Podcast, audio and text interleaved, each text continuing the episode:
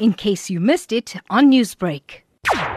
The event was to honor the women in Phoenix, those that have worked with us tirelessly without a compensation, and those that are in community developing other women, bringing the best out of them under the background of a lot of challenges.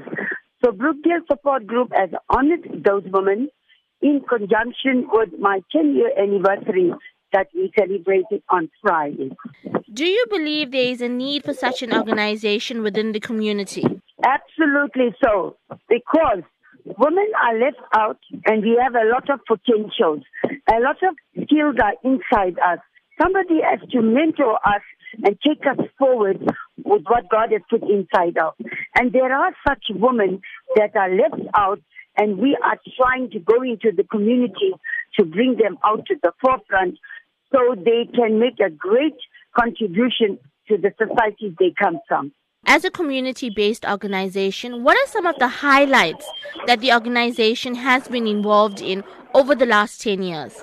We've done four ongoing feeding schemes. We feed the schools in the area, the people that come there from Amaoti with the soup and bread. Our support group is at the Brookdale Peniel Mission International Church, and they are people that are working in the community.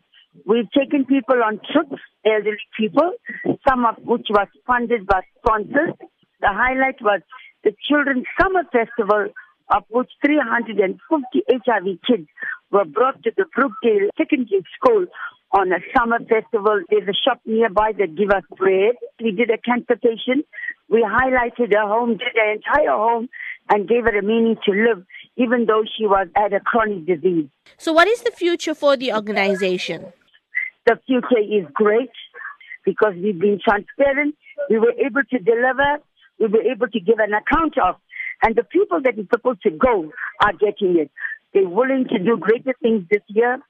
So my dream is to take it to the greater part of Phoenix, to change Phoenix from its current position and take them further because we can do that. It's very achievable.